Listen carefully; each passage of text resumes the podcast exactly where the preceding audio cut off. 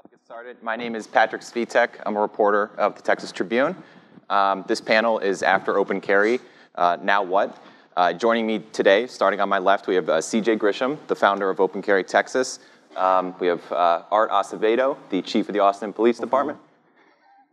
then we have Drew Springer, Republican state representative uh, from Muenster, Carol Alvarado, uh, Democratic state representative uh, from Houston, and then uh, Senator uh, Jose Rodriguez uh, from El Paso. Um, just before we begin here, some housekeeping. This panel is going to last about 60 minutes. We're going to try to allot about 20 minutes for questions. Um, I'm sure we'll have a lot of questions, so please try to keep them concise so we can get to um, as many as possible. Um, if you haven't already, please silence your cell phones. Um, if you do want to tweet, uh, which I highly encourage, um, please use the hashtag, hashtag TTF. Um, and so I think we're all ready to begin, right? Yep. Great. Well, thank you for all joining me. Um, one of the questions I wanted to start off with um, is a little contrary to the title of the panel. We're obviously talking about what comes after open carry, but I want to take a moment to reflect on the session that we just had. Obviously, there are a lot of developments uh, related to, to gun rights uh, even broader than open carry. And so I know a lot of you bring very unique perspectives to this discussion. Um, so when you look back on this past session and the conversation about gun rights this past session, uh, based on, on your individual beliefs, your experiences, and in your line of work, most importantly, what, what mattered the most to you? What do you think was most consequential about what came out of um, the session? We can start with Senator Rodriguez. Well, what mattered to me was clearly fixing the broken school finance system, education, addressing those issues and, uh, and addressing access to health care issues rather than spending as much time as we did starting the session and ending the session with the discussions on the Second Amendment and the rights of, uh, of gun owners. owners. Um, you know, I, I, am not aware, other than a very vocal uh, minority, and I want to stress that vocal minority insisting that we had to address gun rights during this session. Why do I say that? Because uh, all the polls that I've seen, the Tribune's polls, the UT polls, other polls, indicate that uh, the general public is not, was not interested in uh, open carry or campus carry. But yet, because of the vocal minorities that, uh, that uh, prevailed on our leadership, uh, we ended up having this extensive discussion that I feel took time away from the more critical issues of investment in education, healthcare, economic development, job creation, those kinds of issues that, in my view, were much more important. Representative Alvarado, did anything stand out to you? Sure. A couple of things stuck out to me in, in this debate. First of all, and I know that our chief is going to talk about this, but the fact that the vast majority of police chiefs heads of law enforcement agencies throughout the state of Texas came to testify that they were opposed to this. They talked about the um, the concerns that they had for their men and women, law enforcement officers, having to deal with this issue. Mayors across the state said, You're giving us an unfunded mandate. We don't want this. In my city, in Houston, Houston will be the largest municipality in the country with an open carry policy. I think cities should have been able to opt out. The other thing that sticks out, whether it was uh, open carry or campus carry, officials, representatives from universities also came forth and said, We don't want this. When we pass laws, when we're debating laws, we always try to seek the opinions of the people that would be impacted the most. I didn't see anywhere in this debate where law enforcement, where city officials, where anybody in general came to say, We want this. This is so needed in Texas. Our lives will be so much better with open carry. In fact, we heard the opposite. Hmm. So, what sticks out is that we did not hear legitimate, credible testimony of why this issue was so important, why it needed to pass. And that's what sticks out in my mind. Representative Springer, you may have a different take. Yeah, I, I, do, and I believe uh, you know we do address all those important issues around the state, and we did have time to talk about gun rights, and specifically we're dealing with the ones that were the 800,000 licensed gun owners in the state of Texas that have proven that they're law-abiding citizens, um, and that the other 44 states that have some version of open carry, that Texas is, should be no different from. Uh, from those. When it comes to campus carry, I have always stood by, and I've talked to, and I have uh, several community colleges in my district of 22 counties. You know, mine has always been that I have more concern for that single mother that's going back to night school who has a CHL, who's proven through a background check that she's a responsible gun owner, that she wants to walk to the parking lot from her classroom, that she should be able to protect herself in the dark. Um, there is not law enforcement at every single spot when somebody is walking at some of these facilities. And so uh, I think we did measure those. I think we did hear from uh, the sheriffs and the police chiefs when it came to open carry. There was an amendment at the very last uh, that didn't go on, uh, referred to a lot of times as the Harold Dutton Amendment. Um, from that standpoint. And it was because of the input from law enforcement that that did not pass on there. I took exceptions with that, but you know, at the end of the day, I'm not, I mean, it's, it's not one of those, I didn't come out screaming about the fact that that didn't get on there, but um, I can see both sides of the debate on that. But at the end of the day, we did listen to law enforcement on that, and uh, uh, I think we answered those questions. Chief, what do you think? Obviously, you're not a member of the legislature, um, but you bring the law enforcement perspective. Representative Springer was saying that lawmakers listen to law enforcement. Do you feel that way? And what was your kind of broader view on the session? Well, I, well, first of all, let me just say that uh, for the record, I am not a against the Second Amendment. Secondly, I was born in Cuba, so when you call me a communist, them are fighting words, so stop calling me a communist. uh, thirdly, thirdly, uh, here's the here's the challenge. What people don't understand is that there will come a point, because uh, the senator's correct. The American people, the vast majority, don't see this as a pressing issue.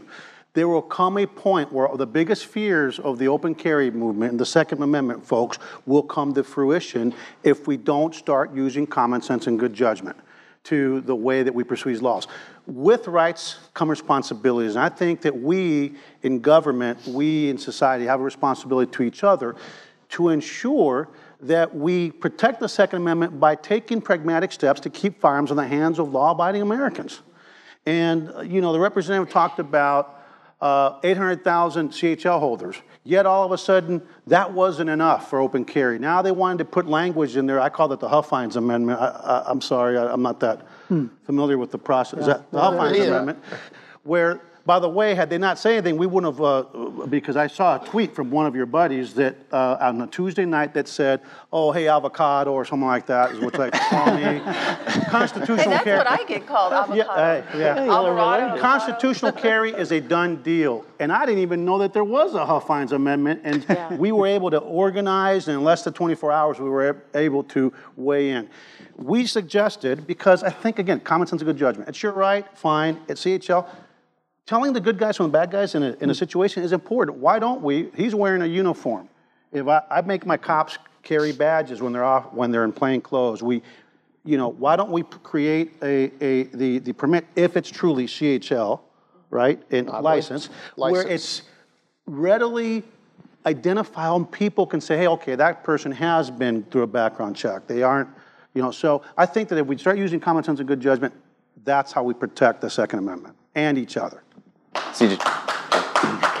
well, what, what, was your takeaway from the session? Thank you. Well, uh, I, you know, I agree with the with the senator. We did spend entirely too much time on this issue. It should have been done day one, and then move on to other things, get us open carry, and move on. Um, you know, I think. I don't think that's what he meant. oh, okay. uh, you know, and, and I understand the I understand the criticisms or the concerns anyway of, of law enforcement. Quite frankly, I'm I'm a little offended by the fact that uh, there's this discussion even that uh, gun owners should be treated like the Jews in Nazi Germany and have stars stuck on their. Uh, yeah, it's the exact same thing. It, you know, all it is is an identifier. Why, why are we going to identify a segment of law abiding citizens with some sort of outward identification? Uh, you know, let's make felons wear those identifications then. Let's make child molesters wear those kinds of identifications. I mean, that's, that's really what we're talking about here. And when we, when we talk about putting these patches or these badges or whatever it is onto law abiding citizens, I, I just want to go about my business. I don't want to draw attention to me. Sure, I want to move on to the next topic, but I'll, I'll, wait, wait I'll let one of you guys wait, a minute. You don't want to draw attention, but when you're walking up and down the state yeah. with AR-15s, that, that's a little bit Yeah. uh, an oxymoron there. You do draw attention. Well, and that was that was to, to make a point Okay. that I can carry a rifle, but I can't carry the smallest handgun. That that that point's been made. That's something that at least as an organization we're But, but moving why do away you feel from. it has to be exposed? I mean, I, I'm, I'm like the chief. I support the Second Amendment. I have a CHL. I, I have a piece. I mean, I'm not carrying now, obviously, No. but, but I don't feel, but, but I don't feel that I have to expose it. That I have to wear it on the outside. I mean, what's wrong with what we have now? What's wrong with what we have now is if uh, if I right now I've got a tucked in T-shirt and if I had my gun in my holster outside of this building, I'd be a criminal. The, the point is is it's a comfort issue. It's it's a logistics issue. If I take off my jacket while I'm in a restaurant, I shouldn't be a criminal because my gun is suddenly exposed. It has nothing to do with going around and saying, "Hey, look at me! Look at this sweet piece of machinery I have on my side." It's it's about pragmatic and and, and comfort type issues. I I won't even Well, why open not, carry why most of the not time. use that logic when we're listening to law enforcement about, about being pragmatic and, and, um, and being. Because law enforcement's job is to enforce the Constitution and the law. So, uh, you know, yes, we need to listen to them, but they also need to listen to the Constitution and the laws that are in place. I'm sorry, I don't think law enforcement's doing anything that, um, that doesn't support the Constitution. Right. Well, well, they, they, Right. they fought against an amendment that would have protected the Fourth Amendment rights of gun owners. I- And, and as somebody, that, as that, somebody that's been falsely arrested twice for lawful open carry, uh, believe me, law enforcement's getting involved. I'm sure we'll get back to this. I, what we're hinting at, I think, right now is kind of my next question, um, which deals with the implementation process. Obviously, we just talked about the, the previous session. Um, we're going to have open carry go into effect in, in January, I believe, and then campus carry, which I know is a whole other panel discussion, but feel free to bring it up if you have any strong feelings about Let's, it. let's keep it simple. One at a time. That'll be going to, into effect uh, next August. Um, so for those on the panel who are generally for open carry, what are your, your hopes for the implementation process and how you'd like to see that play out? And those who are generally uh, against it or have a, more of an opposition to it, what are your concerns during this implementation phase as, as we get toward the, the effective date? Senator, we'll start with you. Well, I mean, both with open carry and with campus carry, uh, my concerns look, it's already law that's been passed. So my concerns now are to ensure that we reasonably impose limitations and regulations that will confine the use of these and possession of the arms so that we can limit the potential for violence. I think that uh, everything that we see nowadays, we don't need to be regurgitating all of the different incidents across the country, uh, point to the fact that people have got guns, and whether it's because of mental illness, whether it's because they're people who are angry, whether it's because students get involved in a brawl on a campus, everything that we talked about during the debates, whatever the reason is, we are seeing an increase in violence involving guns. And, and, and you know, it, it disturbs me that we get concerned as a society whenever we have one of these incidents. In Chicago, every day, every week, there are hundreds of people getting killed with guns right? And yet somehow we, we don't get enraged by that, even though it's happening on a daily basis. And that violence is being visited on people of color, minorities, everybody, but disproportionately on people of color. And so in places like Chicago, okay? And so it seems to me that as a society, we want to do everything we can, as the chief said, I want to use his terms, come up with common sense, reasonable uh, regulations that will limit the opportunity for violence to take place and for people, innocent people, uh, you know, eh, all of us. No, nobody wants to be in a situation where they're exposed to violence. Uh, the children, people shopping, uh, people in a restaurant, people on a campus. Nobody wants that. So it seems to me that we have to, as a society, say once and for all, you know what? We don't want NRA to be dictating common sense gun policy in this state and in this country. And the reason for that is because for me, NRA is dictating that kind of policy is like Volkswagen dictating emission standards, But Representative Alvarado, you heard Larry Flynt, uh, Larry Flynt establishing the parameters for what's pornography or not. Sure. You, you heard him say these, these are laws of the land now. Right. So if you have concerns about them, there's this obviously this implementational process. What, what can be done to address those concerns even now that they're Well, I, I think we've seen some leadership in the business community, and I hope we see more. We saw the uh, CEO of Whataburger say that they're not going to allow open carry on their premises. So I hope that we see more people in business stepping up to the plate and taking that type of position. I hope that we see uh, law enforcement being able to have the resources that they need to be able to carry out the training. I've had many conversations with my police chief in Houston, and um, it's it's going to have an impact on their budget. And right now, our city is looking at a shortfall for the next fiscal year. So I'm not happy that we basically passed down an unfunded mandate to municipalities, and we've imposed these uh, regulations on businesses that have to put up a sign that is um, that has to be uh, multicolor in multiple languages, and the font, the text has to be a certain size. So we've imposed more regulation on business, which is um, I'm surprised because most folks on on the other side of the aisle usually on opposite sides of that issue. So we we've put an imposition on business, we put an imposition on municipalities.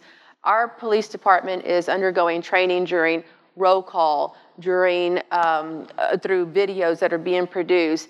There, I know that they're concerned about the impact that it's going to have on calls for service once this um, policy, once this law is is um, official. Representative Springer, what your Sure. response I mean, uh, you know, mine is I, I I'm looking forward and hopeful that uh, we're going to see a lot the same cries and concerns we heard 20 years ago when CHL passed for those 800,000. Uh, with the 800,000 that will now be eligible to carry open. Uh, the senator mentioned Chicago. Chicago has some of the strictest gun laws in the country. Houston is substantially safer place for violence than than Chicago is. Um, so I might point that we'd be better off uh, by having less of those uh, restrictions on there. Uh, the bill I filed was not open carry. I actually filed a bill to eliminate gun-free zones. I feel like you have a bigger issue uh, with the gun-free ones where you are more of a target um, from that standpoint. Um, so, you know, it's it's getting that training out, making sure people know, you know, where's the proper thing to be able to to to be able to carry. And I think for the Whataburger, I've I've told every all my constituents when I've done my town halls, I said, you know, I call it the Whataburger sign, but get ready for the 30 sevens. And and the, one of the reasons we want those is is so somebody doesn't walk up to the door with their gun, especially if they're carrying openly, to then turn around and have to go put it in their car to go into Whataburger. Uh, that just opens itself for, for a bad guy to be able to say, oh, I just now know there's a gun where there's nobody in that car. That is why that sign is the size it is, and, and it's in two languages. It's in English and Spanish, and, and we want to make sure, because we have so many Spanish-speaking uh, citizens in the state, that they can uh, read that as well, and that they know. And it's for their protection. It's also for the protection of people who don't want to go into an establishment where maybe there isn't a sign prohibiting that, that they know where they can and can't go. Chief, in, the, in these months in between now and, and when open carry officially goes into effect, what are you most focused on? Well, we're focusing on uh, uh, uh, procedures, we're focusing on policy. One of the things I think is really important, because I think initially what's going to happen, folks that want to open carry in big cities will, and after they get tired of either the novelty or the hassle that may be if I want to go to Whataburger, uh, that'll diminish and people will get more comfortable. But I want to see in our region consistency in terms of law enforcement response, law enforcement tactic, law enforcement training, because unfortunately, you know, uh, we were talking about it, uh, CJ and us, and I, we actually have our guys pretty well trained here in Austin on the law. Uh, well, I want to make sure that all departments are well trained on open carry so we can carry it out because we do support uh, the rule of law, and the legislature has passed this, the governor has signed it, and our job as police officers is to uh, make it work uh, to the best of our ability. And so, what we're doing is training, come up with policies, procedures, and more importantly, reaching out to all of our partners in the region. So, at least in Central Texas, we're all doing it right. Okay. CJ, what do you think? Yeah, um, you know, I, I'll, Art and I have uh, are, are not the best of friends as far as on this issue, but we, we have some healthy debate. But I will say that his officers are some of the top rate officers that we've dealt with in this entire state. Um, you know, we just recently went to the Texas Sheriff Association convention. Uh, we're a sponsor of that organization because we do support our law enforcement. It's built into our mission statement. Um, and, and, and for that reason, we always call before we have our events to make sure that they're apprised. I spoke to every sheriff and police department that I spoke to. I asked, we asked them a very simple question Are you overstaffed? Are you overstaffed, Chief? No. Okay. So that was a, that unanimously. I, I didn't get one, one law enforcement official tell me that they're overstaffed. And if that's the case, we talk about diversion of resources. How about we train our call centers? Someone calls and says there's a man walking down the road with his dog, and uh, he's got a big gulp in his hand, and he's got a gun on his side. Well, the next thing that the uh, call center should just say is, well, what's he doing with it? Well, it's just in a holster. That way, the law enforcement is already well apprised of what's going on. They're not just going on a man with a gun call. And by the way, we, that's, uh, I, I didn't say that, but that's part of our training initiative and our protocols includes the call takers, the dispatchers, everybody in the, in that response cog. So that's what I hope is happening between now and January is that call centers are being trained like this. One of the things that I've told our members that our goal, and this is what I've also told uh, legislators, is our goal over the next two years until 2017 is to prove the senator and the representative wrong, to prove the naysayers wrong about open carry. There are, thir- well, there's 45 states now, but uh, there are 33 states that have unlicensed open carry, and this simply isn't a problem. Law enforcement have no issues there. I just went on vacation with my wife and, and family to Utah. We visited seven different states. I open carried in every different state, everywhere I went, and didn't have one person contact me. I didn't have one law enforcement encounter, didn't have one person even mention it. It was just a non issue. Sure. You mentioned 2017. Definitely want to move on to the next, look toward the next session here. Um, CJ, start with you again. What more, I imagine you agree with the premise of this question, but correct me if I'm wrong, what more can Texas do to expand gun rights as you look forward to, to 2017? Well, quite frankly, I'd like to see us become uh, a constitutional carry state. While, while this legislature was fighting over the licensed open carry, two additional states, Maine and Kansas, went to a constitutional carry uh, law, form of, of carry.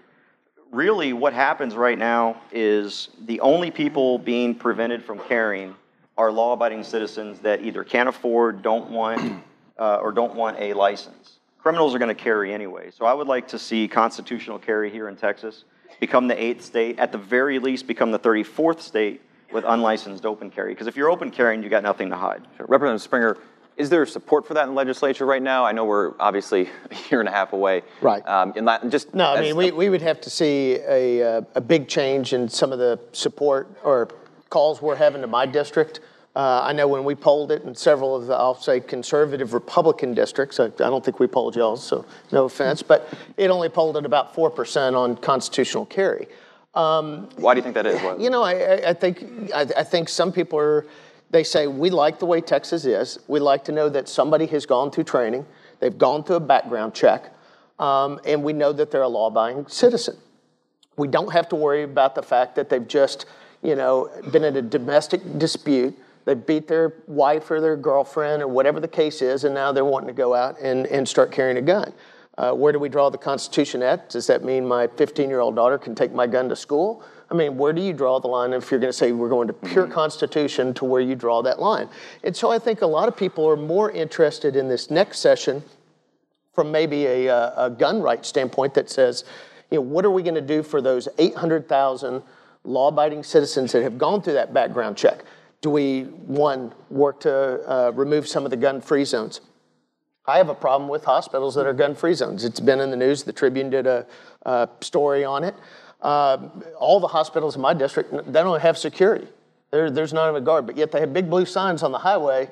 And, and I have ER nurses telling me they're scared to death in the middle of the night because you know thugs come in to rob them for drugs, but they can't protect themselves. And so, if the hospital's not going to provide security, then I think the individuals that have passed a background check and have a CHL ought to have the right to be able to carry from that standpoint. And then we've got to look at, and, and I believe in private property rights, so I'm not going to tell Starbucks that they have to uh, allow open carry or, or concealed carry even at their deal. I can choose to buy coffee somewhere else.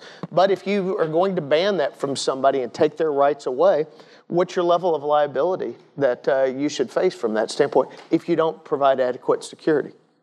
So when, when it comes to constitutional carry, you would agree with what the lieutenant governor said last night that right now the support is not there either in the legislature or uh, in the public. That's correct. Okay. Anybody disagree with that? Anybody think the support isn't in the in the public or in the legislature right now, or one of the two? I mean, Well, I mean, I, I- I don't do polling. I don't know. It's, you know, quite frankly, I, I, I don't remember public opinion poll being included anywhere in the Constitution. Uh, so, and I'm a, I'm a very absolutist when it comes to the Constitution. I would like to mention something, Representative Alvarez. I actually agreed with her on. We Alvarado. fought. I'm sorry. I'm sorry. Alvarado. I'm Alvarado, he's Acevedo. He got you. I'm not, I'm avocado, she's I, avocado. I was mixing two. But avocado light. we actually we were the only gun rights group that actually worked with Representative Navarez to get an amendment added that would allow businesses just to put up a simple gun buster sign. Quite frankly, I support private property rights. I don't think business owners should have to go through all these hoops to ban guns. If they want to ban guns, I'll ban my money. It's very easy. I think they should be able to put up a little sign in black and white that says no guns or we hate you gun owners or anything they want and, and we shouldn't be allowed to go in there. I was opposed to the 30.7 legislation. I'm opposed to the 30.6 legislation because I think businesses should be able to make that Well, decision. And the Texas Association of Business and the Retailers Association all asked uh, for support of that, and of course, it, it fell on deaf ears, so. And let me just throw something out as the non-elected official or, or- or budding elected official. Um, This is my recommendation to people that support gun rights. Don't push too far because the polling is there. The Second Amendment is just that. There is a process by which where there will come a point of no return where there's a process where that amendment can be changed by the will of the people in this country. People don't vote. There will come a time when people that aren't voting will be motivated when enough blood is shed in our country, or God forbid, the right child from the right person that has the right amount of money ends up getting killed because of 30,000 more Americans dying every, uh, every year. Your greatest fears will come to fruition. You got open carry. Why do you need constitutional carry? It- it's gun ownership requires responsibility. Not everybody should have a gun. And some of the people that want constitutional carry is because they're convicted criminals Yes. and they want us to leg- legitimize the, the fact that they've proven themselves to not be worthy walking around with guns But, but in that's, society. not, or that's not what constitutional carry is. Constitutional carry simply says if you can legally purchase and own a firearm, you can legally carry that firearm. Felons aren't sitting there itching at the, at the post waiting for constitutional carry so they can pass. They're carrying right now. All we're keeping is people that don't have the 250 or don't want to pay the $250. Well, and, and they They're- may be carrying because there's loopholes in gun shows. It's the, you know, consumer to consumer purchase, so. Senator, I want to let you. Well, pop in. I, I think, I think we need to clarify here, when we say constitutional carry, we're really talking about carrying without a permit. Right. That's right. Yes. Permitless carry. permitless carry. And. I think, and I think probably that's why the polls and the general public is so opposed to constitutional carry. I mean, the, the notion that anybody can just start carrying a gun without any training, without any, any, any, uh, Background check. Background uh, check. background checks or anything like that is just simply abhorrent, it seems to me, to people that that, that could be the, the norm here in this state. And so, um, and, and the other thing is, look, you know, you're talking about how, the chief was talking about how it'll take, you know, uh, possibly an amendment to the Second Amendment to change it. You know what? I suspect that we have a change in the Supreme Court down the line, and the Supreme Court will, in my expectation, my hope is, will review those decisions that came down recently by this conservative Supreme Court, and that said that the Second Amendment really means that anybody can have a gun to defend themselves, which had not been the jurisprudence for years and years and years.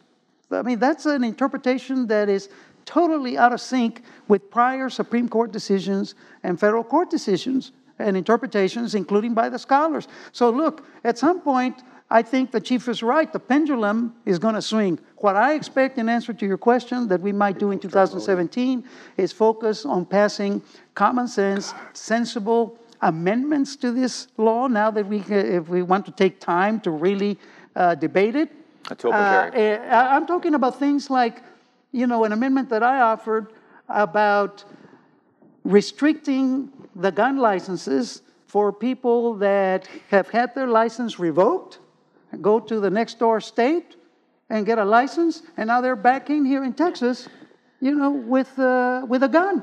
I mean, the, if, we, if we believe in the state of Texas and the rule of law uh, and the state of Texas policies, then why are we allowing people to circumvent, you know, our laws? And so I'm going to be focused on trying to address some of those loopholes as I see them uh, in the next session. and as a Republican, I would stand with them on that Well, because I. I agree with Good. that. You and that, I will. that You'll be on on the House side, I'll be on the Senate side. No, but I mean because because I do. I do believe in the rule of law, and the rule of law is if you do not, st- if you're a citizen of the state of Texas and you've done something to lose your license, we don't want you carrying a gun. Right. Yeah. And, and, I, and I would. I didn't. I don't remember that one being in the house. Carol obviously didn't carry Well- it for you. So. Got one last. Well, I- but, uh, I, am going to look for you to, to We've do got the the, uh, You know, Rodriguez statements, Springer but You're now a target of open carry Texas Um, by uh, you know, but I mean, you know, but but I've also said, you know, I, I my big push has been for the 800,000 license owners, uh, as I said, for that single mom walking back. Uh, why do I want to make sure? I want to make sure the 24 old year old grad student female here at UT, you know, when she's walking to her apartment. Uh, in the middle of the night, you know, if, if we take guns away from everybody, we just really attack women more because the 225 year pound guy can easily go after Were, were there an oh, remember that. overwhelming amount of women that came to testify for this? I mean, I- as a woman, I don't, no, I I- don't feel that I need I, protection. I did Hey, have calls, look, but I did have calls to my district hey, on that. said- For the women. Why, why do I we had need, calls to my why do we need on open carry, man? I've, I've been openly carrying these guns around for over 40 years, so. Oh, No, and, and, and, This is a Texas woman here. Yeah, no, yeah, absolutely. But, uh, I know we got to take questions soon, but I have, I have one last broader question for you guys. Um, I think the average Texan, when they look back on some of the open carry discussion this past session, one of the things that stood out to them was some of the activism we saw early on. I think you alluded earlier to, to Representative Nevarez and the confrontation maybe that, uh, that happened in his office.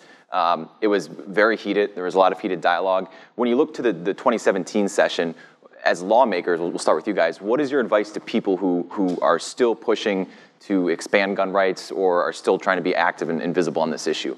Again, based on the experience we just had this session. Well, well, I, I think uh, we talked about it just a little while ago. Uh, as I was saying, I agree with the chief. Uh, what I would tell folks who want to expand gun rights, constitutional carry, and all that is that uh, be, beware of what you wish for, because I think the public has reached the limit with gun violence in this country. And, and, and I think, you know, we talked about the incidents earlier. I, I, I I just don't think that as a society we can any longer tolerate, in the name of the Second Amendment, innocent people getting killed all over the place. And innocent people, including women, obviously, mm-hmm. being exposed to more violence, not less gui- violence. I think all the data shows that the more guns you have, the more violence there seems to be. Mm-hmm. Okay? That's the data. So we're not, you know, just conjecturing here. Someone want to respond to that? Well, and there has been more data to show where on campuses where campus carry is allowed, that the incidence of rape has increased. Um, I mean, th- those are true numbers. That's not political rhetoric, um, but I, the, the information is there. I think what I would suggest to the activists that are going to push uh, constitutional carry is to um, not post and have rhetoric like, and I forget, CJ, you probably know his name, but the gentleman that had uh, posted things about. He who shall not be named. Uh, I'll Okay. name him. you. Kory Cougar for Cocoa Puffs Watkins, or what's her name? Watkins, who, who posted things about elected officials who were voting against open carry, that we should be arrested for treason, that we should face, uh, be hung from a, a tree of, um, what was it, a tree of liberty, and, and mention things about death. I mean, this, these were, in my opinion, these were, these were threats. And when you have rhetoric like that, that is so extreme, Uh, it's a no. It's no wonder that the majority of Texans uh, will oppose such Yeah, a thing. before- You know, I think, I think Texans want us to debate these issues respectfully. Right. Just like we have here, Right. because we, we will have areas of, of common ground. I'm the one who came up with the, the stickers that said I'm Poncho. Because I did not want somebody threatening somebody who I may have opposed on his position to be threatening another member of the body.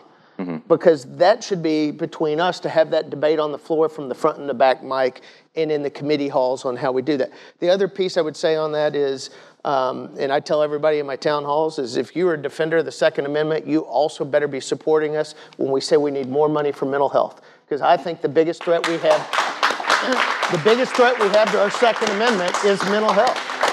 Okay, I, I don't mean to skip over you, Chief, but CJ, just because you're an activist, I want to hear your take on this. uh, you brought up Kory Watkins. He's not here to defend himself, but I know one time you said that he's uh, he's not the face of the open carry movement. He's actually the another The part of ass the of the body. open yeah, carry movement, yes. exactly. So does that concern you when you see that kind of activism going on? Well, yeah, and you know we have to admit it, it, there are people like Kory Watkins on the anti-gun side too. I publish frequently death threats that I get.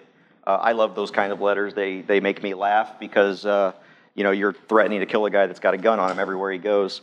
Uh, but there, there, we, what we've got to do as, as activists is make sure that we marginalize the extremists on each side. Um, and that's what we have done. We have been actively, I took a very active role um, when, when there were people who stepped out of line, who did things like what they did to Poncho Nevarez. And when I'm a senator, if he does it to me, he's going to have a broken foot.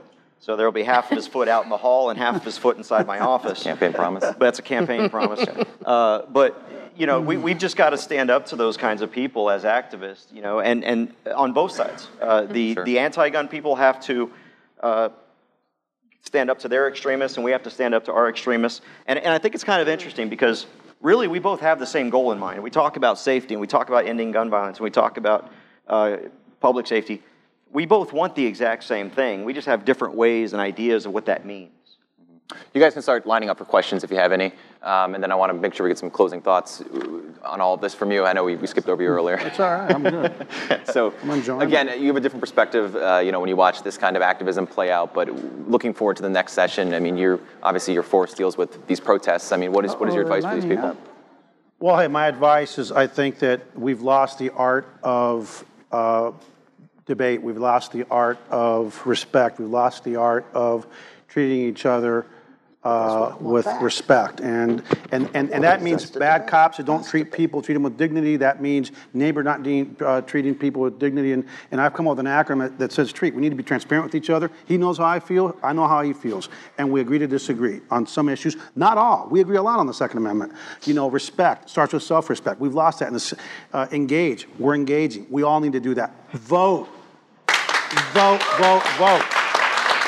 But here's the problem for the Second Amendment folks that want constitutional carry and everything is that that's, if people start voting, you're going to lose some of your rights. We need to vote. People complain about politicians, and I said, "Did you vote? No, then shut up. Mm-hmm. If you didn't vote, shut up. I will vote. And, and to add to that, not only vote, but the best thing you can do is contact us. Yes. I mean, tell, tell us, contact your state representative, or your state senator. Great. And with that, I think we'll start taking some questions. Eric Goodman um, from Texas Student Media. And Patrick, I'll leave it to you on how to facilitate this question. Um, we've heard, obviously, the passion from the panelists and the audience, but we've also heard attempts to bring statistics and data, and we've heard claims on that. Um, however, both these laws, open carry and campus carry, have been cited as not being research-based decisions. I'm wondering why was independent, objective research not done either to support or to defend the implementation of campus of open and campus carry? Who wants to take it? I mean, I, I was reading one uh, just uh, uh, this week on the campus carry side of it. There's 150 schools that have been doing it for approximately, you know, I think they said somewhere in the in the range of 20 years, some of them, um, and they've not had one suicide. They haven't had one person shot that has had a CHL on campus, and so I think there is numbers behind that from from that aspect of it. And that, and that was in the Texas Tribune article, by the way. so I think I think we can look to their their their numbers from that standpoint. Okay, we'll take we'll take another one. Thank you. Uh, yes, I'm a 54 Texas resident, 54 year old, and uh, you're discussing rhetoric and making more laws when the real issue, which we all agree, instead of making more laws and taking it our rights away to defend ourselves, and is that why don't all these agencies, ATF, TABC, marshals, Texas Department, police, everybody, enforce the over 20,000 laws on the books? Because there's a lot of loopholes to their laws, that's, that's why, that's part of the problem. Number two, there's not consistency. Number three, there's no funding or will to fund the tools that we need, the systems and processes that we need to enforce them. And, and you, and you're right, it is a problem. It is a huge problem. And so, uh, well, so, so what we need to do is make sure that, number one, we enforce them, number two, that we make it a priority, number three, that we close the loopholes. Look, at people are greedy. Right now, you can walk into gun shows and there are people that will sell you whatever they've got for sale without an ID. I'm sorry, but if we're not supposed to be selling guns to crooks, that doesn't pass the smell test for me. That's just common sense. I mean, constitutional carry or not, I don't care. We've got plenty of loopholes that we need to close, and I think those loopholes help us keep the guns in the right hands and out of the right, wrong hands, and that's how we protect the Second Amendment.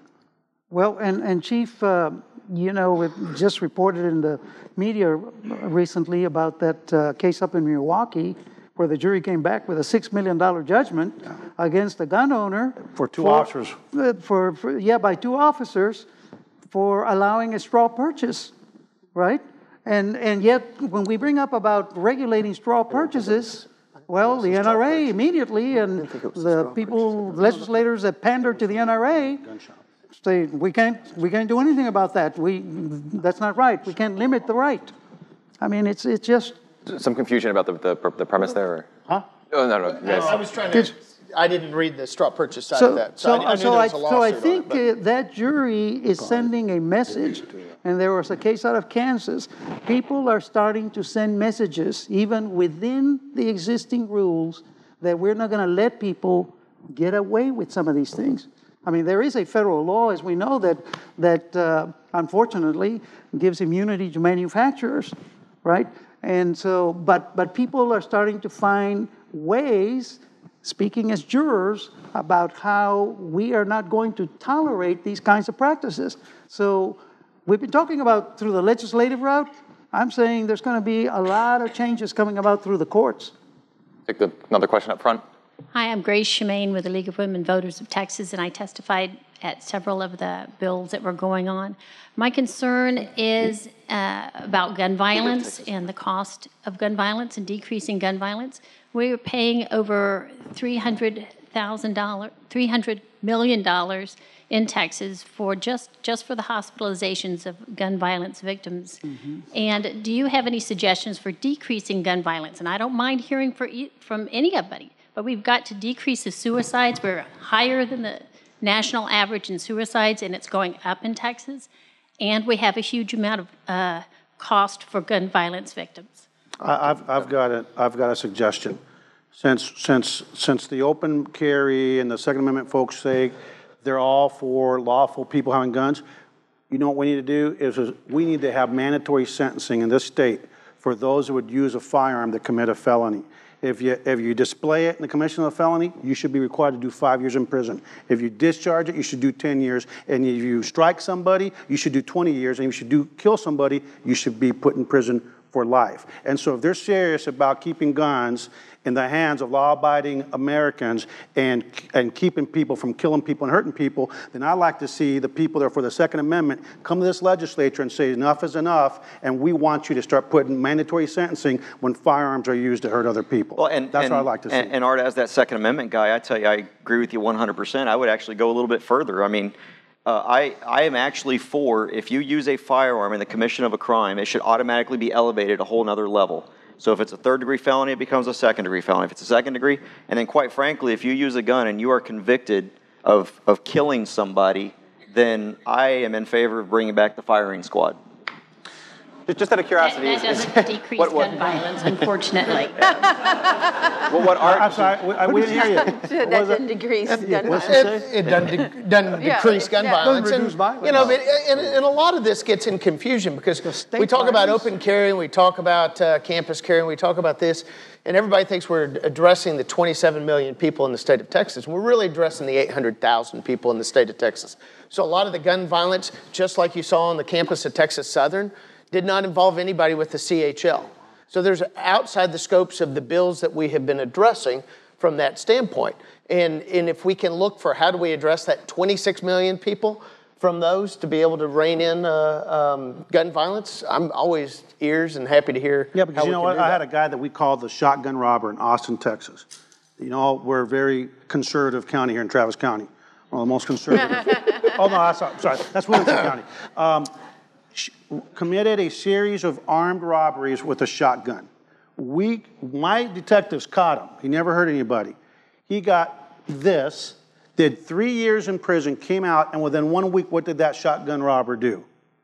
he murdered somebody. And I think that we, it's time for us to get serious about gun violence in this state and people that would do us harm Yeah, and uh, do the things they're doing with go to the back, mic. All right, thank you. I'm Thank you. Brandon Garcia from the University of Dallas, and having just moved to Austin, I'm really, uh, really pleased and happy you're our police chief, Chief Acevedo. so Thank you, welcome, thank you. I, I just want to say, um, thank you uh, for being our chief. This is my Um, cousin, by the way, everybody. It's baby avocado. Maybe avocado. That's what I was about to say. Thank you. I, I just uh, wanted to say, uh, this open carry is kind of, to me, it seems like the kind of the consequences that are proposed right here. It seems kind of a dangerous experiment. Uh, let 800,000 people carry guns in our city is like what could go wrong. It seems like It's already happening. You guys talk about responsibility. I've, I've heard of like reliability. You're, you know, you can't get into a car and drive on the freeway without like insurance. Why not have like insurance for guns? What do you guys think about that? Oh, Yeah? Excellent idea. Terrible idea. We'll start, we'll start with CJ, and then we'll, we'll go back to. I mean, it's a terrible idea. I mean, why not have insurance for hammers? They kill more people than rifles do, and you know. Okay, so, I'd like to see that study. I'd like to Oh, see oh, that. you can go ahead and look it up. It's in, it's right there on the NICS. Uh, the FBI's got it on their website that blunt force objects kill more people than uh, than long rifles do. So, Oh, I thought you were, th- I I was thinking suicide, sorry. oh no, not suicide. That'd be a tough way to That do would it. be tough. That'd be a hard way to do it. So I mean, it's really tough. Big hammer. Sorry. Uh, Senator, you said it's a good idea. Why do you think so? Uh, Well, I, I mean, I think we just heard this lady mention about all of the costs that are associated with gun violence. And it seems to me that um, even licensed, you know, uh, gun holders ought to be insured in order to make sure, to ensure that if they misuse the gun, if they leave the gun and a child, you know, commits, uh, uh, unfortunately, a, a homicide, or uh, innocent people get killed in, in some of these incidents. I mean, somebody has got to pay for those costs. Uh, the law enforcement coming in away from, you know, carrying out their other responsibilities. And so I don't see any problem with that. I, Yeah. I think that makes sense to me.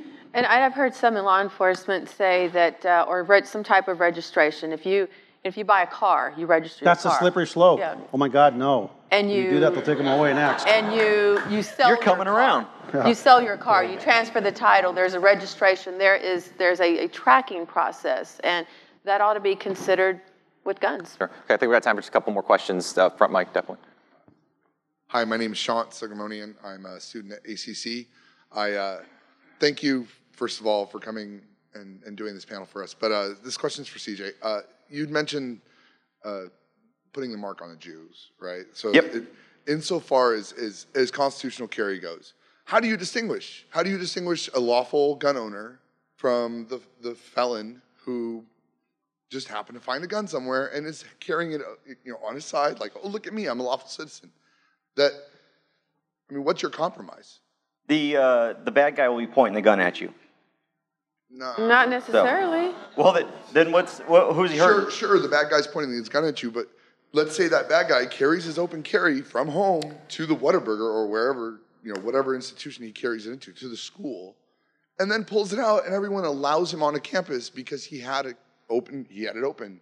That, and I'm a motorcycle rider, so I've been subjected to the random stops around Austin, the safety checks. So, insofar as having a, a general constitution or a general open carry, you know, uh, procedure, how do you how do you propose that gun owners don't get harassed more?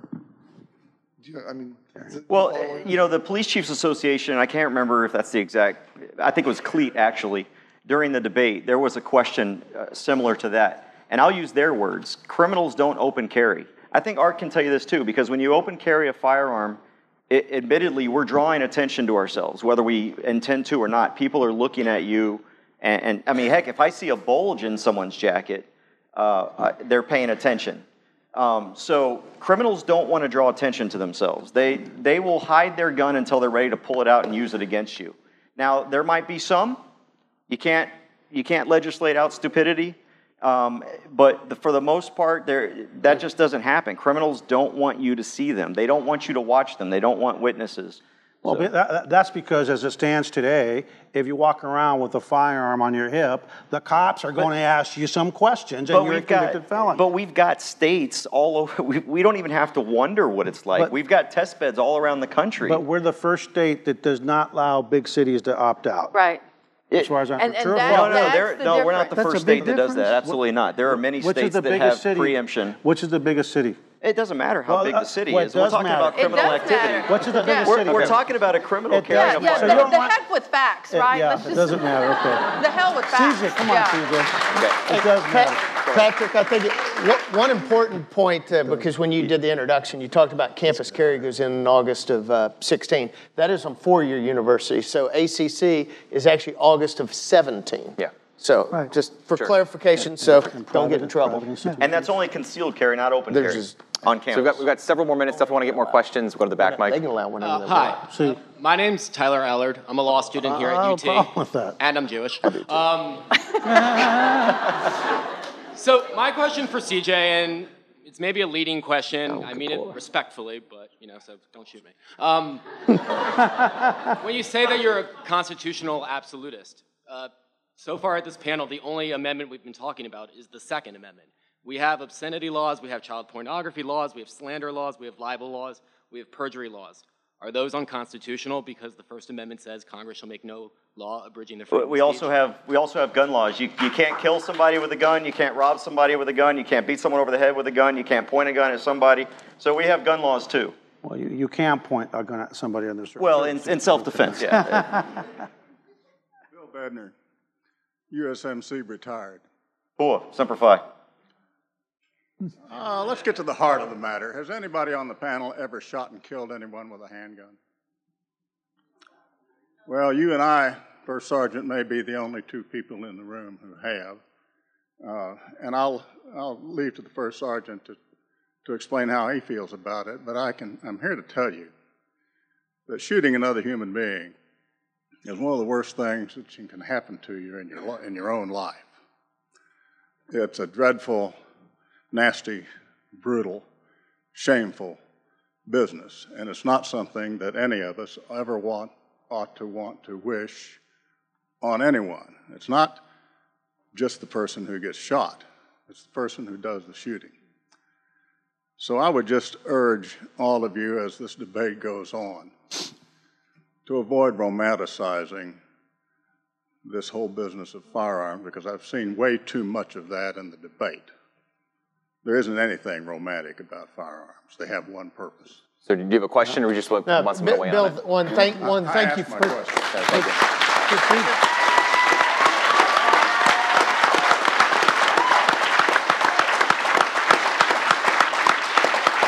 See, I, Bill, I, I, I thank, thank you for your service, first of all, and I think you just very, in very simple, hmm. brief terms, eloquently stated what our problem is.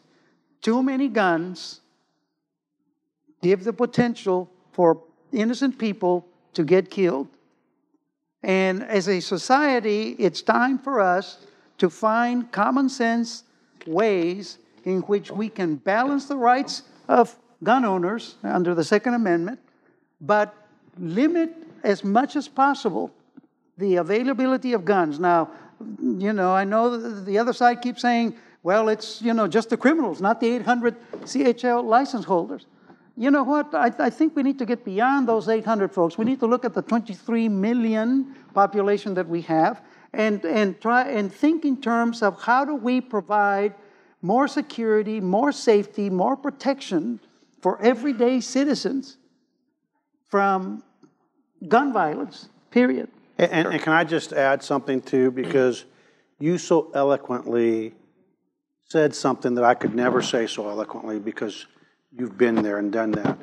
During the campus carry debate, I talked about sexual assaults.